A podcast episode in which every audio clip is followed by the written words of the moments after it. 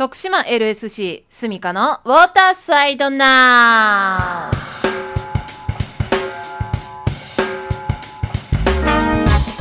皆さんいかがお過ごしですか？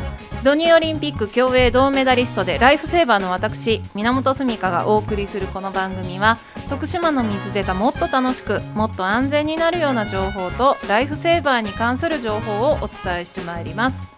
徳島県は徳島市からお送りしておりますが、えー全国全世界からインターネットでもお聞きいただくことができます、えー BFM791 を検索してみてください。またスマホアプリの、えーサイマルラジオでもお聞きいただけますのでどうぞダウンロードしてみてください。徳島 LSC スミカのウォーターサイドナウはアクサス株式会社の提供でお届けいたします。私たちアクサスは質の高い美と健康そしてゆとりをお客様に提供します。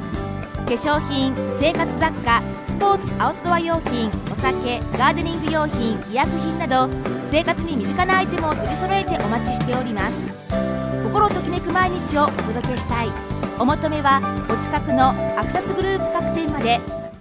え前回のこの放送の冒頭でですね、え鳥取県の海家ライフセービングクラブを簡単にですがご紹介させていただいたんですけれども、えー私にはもう一つこう憧れるというか目標にしているライフセービングクラブがありまして、えーそれはですねちょうど2年ほど前ですね2年前ですね私が日本ライフセービング協会の、あのーベーシックの資格を取ったところなんですけれども、えー岡山ライフセービングクラブです。まあ、徳島からでしたら、まあ、瀬戸大橋渡って渋川の方に行くので2時間かからないぐらいのところでしょうかね、えーその岡山ライフセービングクラブでは毎年資格試験の開催だとかあとジュニア教室ジュニアライフセービング教室ですね。を開催されていたり、えー渋川海水浴場のガードはもちろんなんですけれども大会ガードでも活躍されているところで、えーいろいろあの私もお話を聞いて勉強させていただくことが多いんです。で先週お話ししました、えー鳥取の海家ライフセービングクラブ。それからこの岡山ライフセービングクラブ。そして徳島ライフセービングクラブにはですねあの一つ共通点がありまして全員がほぼ全員が社会人であると。いうところなんですね、えー時間の自由が利かない社会人だけに、えー非常にこう活動が難しいところもあるんですけれども、まあ、地方ではこういうライフセービングクラブが非常に頑張っているということを皆さんに知っていただけたらなと思います。さて今日のスタジオにはですね久しぶりに、えー徳島ライフセービングクラブのメンバーにお二人来ていただいておりますはい。ではまず自己紹介をお願いいたします。どうぞ。はい、えー、徳島ライフセービングクラブ広報を担当しております小松です、えー、2回目の登場になります。よろしくお願いします。はいよろしくお願いします。小松さん2回目です。はい。えーそれからもう一方こちらは初登場でございます、はい、どうぞ。えー徳島ライフセービングクラブメンバー、えー着衣営担当しております、えー水難学会の着衣営指導員も持っております国方と申します。よろしくお願いします、はい、よろしくお願いします。えー今日は二人に、メンバー二人に来ていただいているということで、私も非常にこう、気が緩んで今も噛みそうになりましたけれども、えっ、と、広報小松くん、はい。えー二度目ということですね。はい。まあ今も広報として、ええ。ーホームページの更新とか、ツイッターの更新など、はい。えっ、と、日々してもらってるんですけれども、どうでしょう、こう、そういうのをしていて、徳島におけるこのライフセービングの広がり方っていうのは感じてたりしますか？その発信自体で広がりを感じるということはなかなかないですけれども、はい。あのーいろんなところでですね、うん。その活動の重要性というのは、はい。あのあの活動はいいねって言われることは増えてきたかなと、うん。それがそのツイッターであったり、うん。フェイスブックであったりっていう発信が元なのか、はい。あるいは代表がね、頑張って活動されてることが元なのか、はいっていうところはちょっとあれですけど、まあその、あの、一端を担えているのかなというふうにはちょっと思ってますけどね。そうなんですよね。この広報っていうのは非常に大事で、特に徳島はね、今までこういう活動がなかったので、えー非常に苦労をかけてるところだと思うんですけれども、そう、ツイッター、今フォロワー数どれぐらいですかね？ね、あの、あんまり言わない方がいいと思いますね。あそうですかまだまだまだまだまだまだでございます。はい、えーっと、ぜひツイッターやってる皆さん、徳島ライフセービングクラブで検索していただいてですね、えーぜひフォローをしていただきたいなと。はい、あの何かですね徳島県に、えーまあ、暴風であったり何か警報が出るような事態があった場合には、はいできるだけ迅速にその情報も流していけるようにはいしたいと思ってますので、まあ、そういう意味でもちょっとうんフォローをしていただければ、そう頻繁にはつぶやいてませんけども 必要な情報はできるだけ出したいなと。まあそういう状況が頻繁に来てもええね、国方さんも困りますんでね忙しいになりますもんね。はい。ということで、え ー国方さんはこう満を持しての登場というふうに私は言ってしまうんですけれども、実は出たかったんですよね。いや気のせいです気のせいですか？なんか、ね、お酒の席でまはあ。出たいんですよね、みたいなことをね、こんなこと言ってましたか？言ってましたよ。はい、えー、まあ、楽しみにね、されていたというふうにも聞くので、今日は来ていただいてよかったなと思うんですけども、えっ、と、本業は、はい、えーはい。阿南市の方で消防署の方に勤めております、はい。で救急救命士という資格を持ってまして、はい。日頃はあの救急車だったり、まあうん。たえーとまあ、出張所っていうところにいますので、うん。救急車だったり、まあ、火事の場合は消防車に乗っていったりして、はい。まあ、日頃皆さんの安全を守,、守ってるって言ったらちょっとうん大げさですけど、まあ、お手伝いさせてもらってるということ、なるほど。えっ、と、今このラジオ局があるのが徳島市なんですけれども、阿南市というと、ここから南に向けて車で1時間半もうかからない。30分ぐらいあそんなかかんないですかね,、ね。ちょっと混んでる時を考えてしまいましたね。はい。30分ぐらい30分強ぐらいですかね。のところに、えーあるまあ海にも山にも囲まれた非常に豊かな土地ですよね。あの救急救命士さんを目指されたきっかけってあるんですか？えーとですね父親が、えー病気で、ううんんまあ、脳卒中だったんですけど、はい。倒れまして、うん。でその時僕中学生だったんですが、まあ、何もできなかったっていうのと、こういう仕事があるんだっていう、はい。まあ、その時は救命士っていう制度はなかったんですけど、うん。救急隊っていうはい、救急車に乗る人がいるんだっていうのを知りまして、うん。でまああの当時テレビでもちょっとアメリカの,、はい。あの救急隊のと、うん。なんかこうやってるのをうん。見てちょっとかっこいいなっていうのもあって、まあ、ちょっと資格があるというので専門学校の方に進んでうん。資格を取ってっていう感じになりました、これってすごい大変ですよね取るのも。大変じゃないんですか？大変ですね。はい。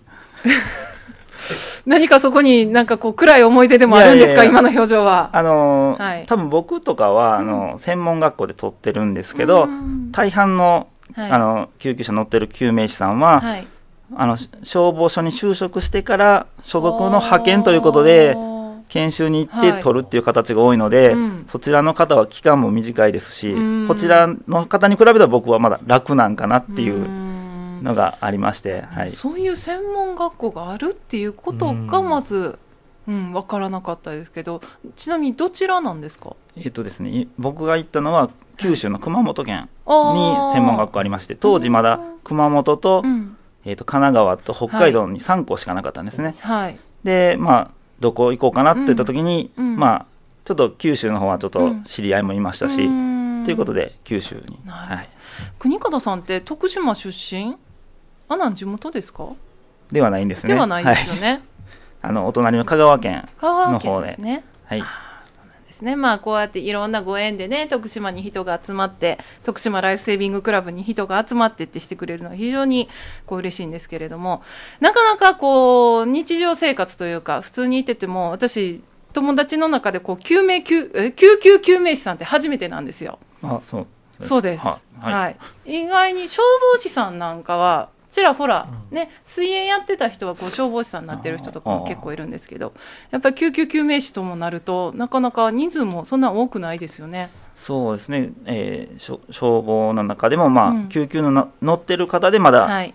ごく一部っていう、まあうん、かなり人数は増えてきましたけど、でもすごくこう重要な役目だと思うんですけれども、はい、はい、あのね現場に直接行ってで医療機関に届けるまでもう救急救命士さんがもうたの頼りになるっていうところもあると思うんですけれどそうもですね。僕たちがあの、うん。その時にしか出てない症状とかもはい。しっかり見て先生に伝えるっていうのはすごく大事になってきますので、うん。あのまああの小あの患者さんとか、と家族の方の協力っていうのもすごく大事になってきます。なるほどあのこうね話をねあの音だけで聞いていただいてる皆さんにはすごいそんな職業する人ってこうすごいいかつい人違うんとかね想像するかもしれませんがすごくこう柔らかいいい感じの方ですけどもね、あの毎晩ねちゃんとこう主婦をされていると ねあのフェイスブックでいつも拝見しております。はい、あの そういう救急救命士というお仕事をしていてなんか日常ポロッと出てしまうようなこう職業病みたいなのってありますか？職業病ですか、はい。えっ、とですねあのー専門用語が、おはい。特に病院とか行った時に、はい。医療系の専門用語をポロッと言いそうになるっていうのがあったり、うん、そそれはあまり良くないこといやですか？まあでも伝わりますよね。伝わるけど、あ、うん同業者かなと思われたら お互いハードルが上がっちゃうから。ちょっと気使って。あえてこう、素はい。素人っぽくして。る でも地元やったら知ってるんちゃうんですか？あそこのお父ちゃんこんな仕事してるみたいな。う細々とやってますので。小松くんは塾の先生ということですけども、え職業病ってありますえ、か？職業病そうですね、の何かまああの説明をするときに、うん。説明っぽくなるんですね。すごく。力が入りすぎましたけどポポでね。ポポできましたけどね。うん。はい。ですからまあ普段うん。話してる相手がやっぱり大人が相手じゃないので、あー。でおはい。大人相手に話すときにうん。説明、言葉が多すぎたりとかってうんいうことはありますかね。たまにこう面倒くさい感じになる面倒くさい感じになりますね。なるほど。まあ私も職業病といえば、まあ私の本当の本職っていうのは、まあ水泳を教えることなので、そう思うと本職ってなんだろう？陸上が苦手？それは本職ですか？いやそれ、いや、職業病。職業は、うん。えできれば水の中にいたいとか。えそれは職業病とは言わあ言わないですね。あはい、失礼いたしました。はい。あのーえっ、と、救急救命士をされていて、はい。よかったなって思ったことってありますか？やっぱりですねあのまあやっぱりこういう仕事の中ではやっぱりこう高齢の方とかうん。多いんですが、はい。たまにほごく稀にですけど、うん。あの赤ちゃんとかの、うん。まあ助かったよっていうのとか、あとうん生まれた現場とかっていうのがあるんですけど、そういった時はすごくやっててよかったなっていうこのね、まあ、亡くなっていく方の方がちょっと多いんですが、うん。そういった現場に立ち会えるっていうのはなかなかないので、やっぱり命の現場っていうのうん。で、そうですよね。命の現場、うん、すごくこうお重いというかこうズーンとくるところにはもちろんね死もあり生もありそういう現場にこう日々接していらっしゃるわけですけれども逆にじゃあ辛いなって思うことはやっぱりじゃあその逆のそうですね。部分ですかね。まあ人間やっぱりね、うん。始まりがあれば終わりもあるんですけど、うん。その終わり方がはい。すごく悲惨だったりっていうのうん。をやっぱり僕たちは、ね、現場に行くのでよく目にするっていうのがあって、それがちょっと、うん。うん、こうはい。突然思い出したりっていう時ももないことはないんですけど、うん。はい、やっぱり辛いですよね。ん。なるほど。ちなみに小松くんははお仕事されていて、ええ。よかったなと思うことと、わあこれはしんどいなって思うこと。うーん。まあ良かったなというのはやっぱりその教えてる一人一人の、うん。まあ、生徒子どもたちが、あのー自分の力ではい。合格なり、うん。えー成功体験をもぎ取ってきたと。でそれはあのー自分の力では決してないですけど、うんあの時こういうこと言ってくれたのがすごく力になったとかっていうことを後で言われると、うん。もうしみじみと、うん。まあこう湧き上がってくる喜びというか、うんそういうものはありますね。でまあしんどいなというのはあのー子供たちの目にうん。光がない時。やる気なのか、あー何なのかその夢っていうと綺麗事ですけど、ちょっとこうもう目に力ががない、うん。ちょっと覇気がない、うん。そういう子供を見た時は、うん、この子をどうにかするっていうのは力いるなとパワーがいるなっていうしんどさがありますね。なるほど。うん。勉強になります。はい、えー、ではここで一曲挟ませてもらいます。えっ、と、今日、国方さんからのリクエストで、言っていいんかな？まあ、いいですよね。はい、えー、パフュームで、レーザービーム。はい、一曲お聴きいただきました。えー、今日のスタジオには、徳島ライフセービングクラブから広報の小松くんと、えー、着衣営担当の国方さんに来ていただいております。はい、でここでなぜ着衣営担当と言ったかと言いますと、えー徳島ライフセービングクラブでは、えー水難事故の防止も含め、えー着衣営に関してこう力を入れていきたいなというふうに思っています。でそのきっかけをくれたのもくださったのも、まあ、国方さんが、えー水難学会というところがあってそこの、えー指導員資格を取ったというふうに、えー私たちにこう一歩を入れてくださってお手伝いがお手伝いがというか、まあ、できたら嬉しいということでご連絡をくださってこういうメンバーになっていただいているんですけれども国方さんいますか？はい。国方さんがなぜ着衣への指導員をこう取ろうと思われたんですか？えーっとですねまずあの、水難学会の着衣営の指導員にはやっぱり消防の方が多くて、そちらのネットワークから情報を得たっていうのもありますし、はい。あとたまたま同級生が、えー小学校中学校の同級生がはい。地元でスイミングクラブの指導員をされてて、うんであの着衣営っていうのをはい。どこに行ったら教えてくれるのかっていううん。ちょっと問い合わせがありまして僕も正直あまり知らなかったので,、はい。でそれで調べたらこういう資格があるんだっていうので、うん。まあ、受講したという感じになります。どうでした？こう着衣営それまであの指導員取りに行くまでに着衣営とかその例えば着衣の状態で水に落ちたとかいう経験ってありました？僕はなかったんですが、えーやっぱり現場とか行ったらやっぱりはい。そういう水難事故っていうのは、なかなか浮いてる状態で見つかるっていうのは少ないんですよね、もう救助隊が行った時はもう沈んでもう探すところから始めなくちゃいけないっていうのがうん。多々ありますので、うんそれで浮いていてくれたら、うん。えー助かる率が高くなるっていうのが実感としてありますね。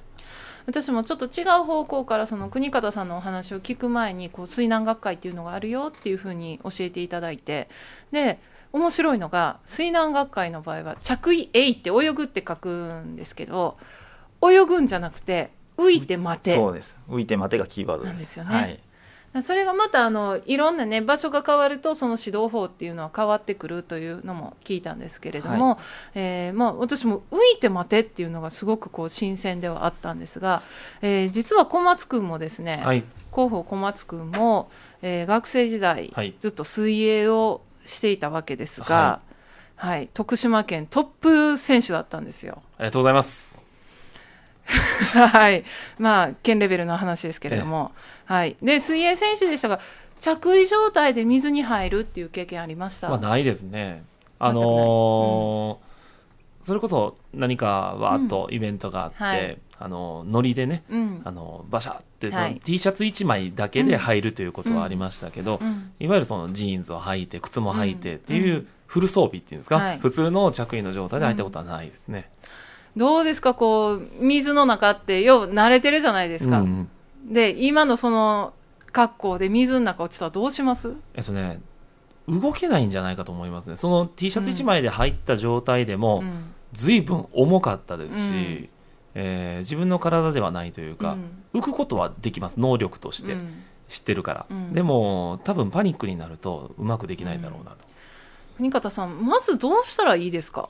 まずはですねはい落ち着くこと、ほう、うん。あうの、んうん。もうどの現場でもそうなんですけどまず落ち着かないと、うん。急いあの慌てた慌てちゃうと呼吸も乱れる、うん。でよくご存知と思うんですが、うん。呼吸吐いちゃうとはい。沈むんですよね、うん。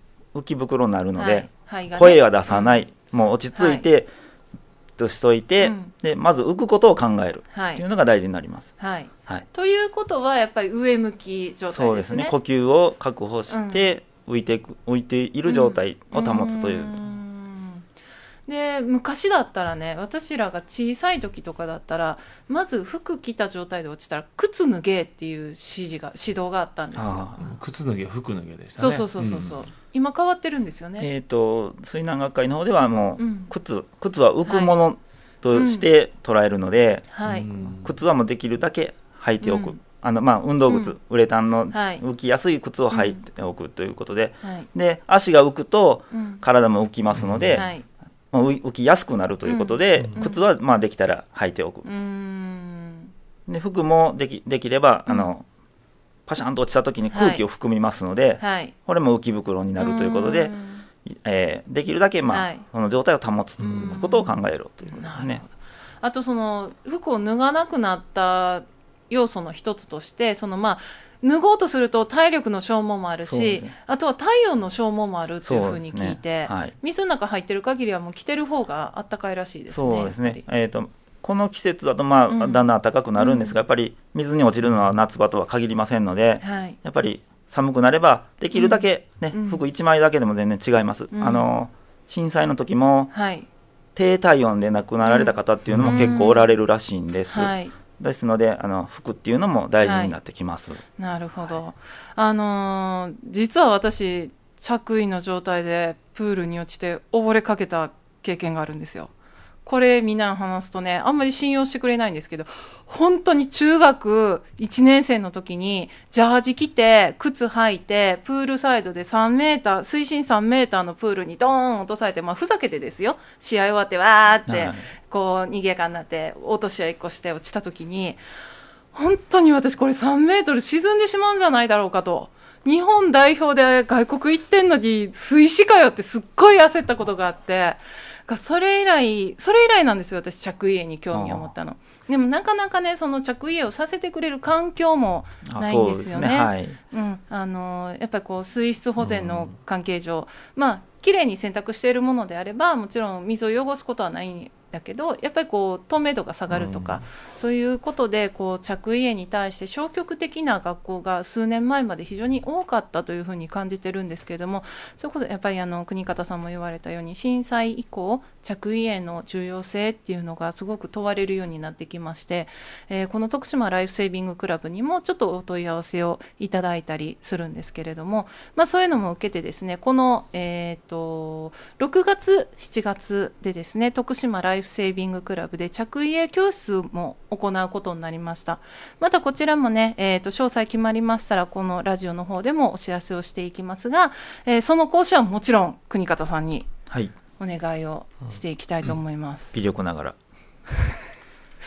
なん微力ながらって、うん、いやいやいやもう頑張っていただかないと、いや結局さっき国方さんがおっしゃった中で、うん、一番ハードルの高いのって落ち着くことだと思うんですよ、はい、で、うん、あの落ち着けないでしょこれあの正直ね、ね。うん、わーってなった時に。しかも初めてだったらねそう。れが。じゃあそこでどうやって落ち着くかってそのメンタルトレーニングしたってしょうがないわけですから、はい、その時にどうすればいいっていうさっきのね靴は浮くものだ、服は着ておくものだっていう基礎知識があるかないか、これが落ち着ける要素の大きなポイントだと思うので、ぜひね、はい、この着衣へやるときにぜひ参加をしていただきたいなというふうに思います、うん、ね、これからね気温が上がってきてこう水辺との距離がぐっと近づいてくる時ですので、えー、事故もどうしても起こりやすい時期になってきますのでぜひあの着衣へ興味を持って、えー、多分ね学校とかスイミングスクールとかこれ全国いろんなところでお聞きいただいてると思うんですけどもいろんなところで、えー、最近やってますのでこう積極的に受講していただいて、ねうん、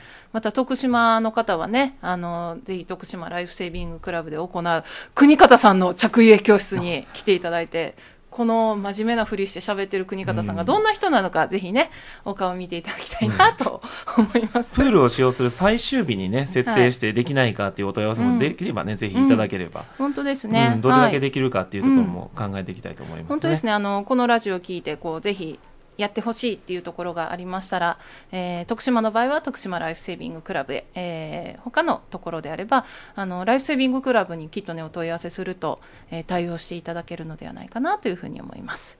はい、えー、ではここで一旦えーと、ライフ徳島ライフセービングクラブからのお知らせをしたいと思います。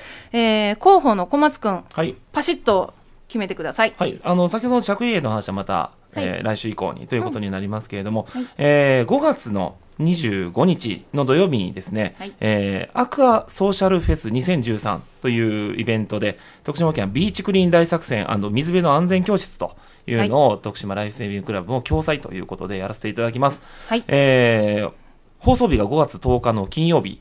本日が、お申し込みの最終日となっております。はい、ただ、あのー、インターネットでお申し込みまだできますので、うん、あの興味を持たれた方は、えー、aquafest.jp akuafes.jp、えー、こちらで検索をしていただくか、アクアソーシャルフェス2013の徳島県のところを見ていただければ、うん、えー、そこからお、えー、応募ができるようになっておりますので、はい、えー、ぜひよろしくお願いします。はい、えー、参加料が無料ですので、えー、ちょっとね、気温も上がってきて、水辺が非常に気持ちいい時期ですので、えー、ちょっとこう、ね、お散歩がてら、えー、社会貢献等々してみませんか？お待ちしております、えー、そして徳島ライフセービングクラブへのご質問お問い合わせはメールでお願いいたします。アドレスは徳島 .lsc.gmail.com です。よろしくお願いいたします。はい、えー、今日は徳島ライフセービングクラブから、えーと、と2人来ていただきました。で最後おひとおひ一言ずついただきたいと思います。では国方さんからお願いいたします、はい、えー、合言葉は浮いて待てということで。はい。もう覚えてください。はい。皆さん浮いて待てです。よろしくお願いいたします。はいじゃあ小松君はい、えー、これからまあ暖かくなってきますので、うん、えー、水辺を楽しく、えー、遊んでいただくためにも安全にということで、はい。はい、いろいろこれからやっていきたいと思いますのでどんどん発信もしていきます、うん、どうぞよろしくお願いします。はい。広報の活躍に期待しております。では、えー、今日は2名メンバーえー、来ていただきました。どうもありがとうございました。えー、この番組は再放送もしております、えー、毎週土曜日夜の11時から12時まで夜の11時から12時まで2回分の放送をお聞きいただけますのでそちらもどうぞよろしくお願いいたします。徳島 LSC スミカのウォーターサイドナウはアクサス株式会社の提供でお送りいたしました。それではまた来週お会いしましょう。さよならアクサスが皆様のアウトドアライフを快適サポート。パタゴニアアークテリクスホグロフスなどメジャーなブランドの選び抜かれたアイテム。本物を知るアウトドアマンたちも納得の品揃えでお待ちしております。地球を楽しむ全ての人にお求めはアウトドアショップクラウドワークスまで。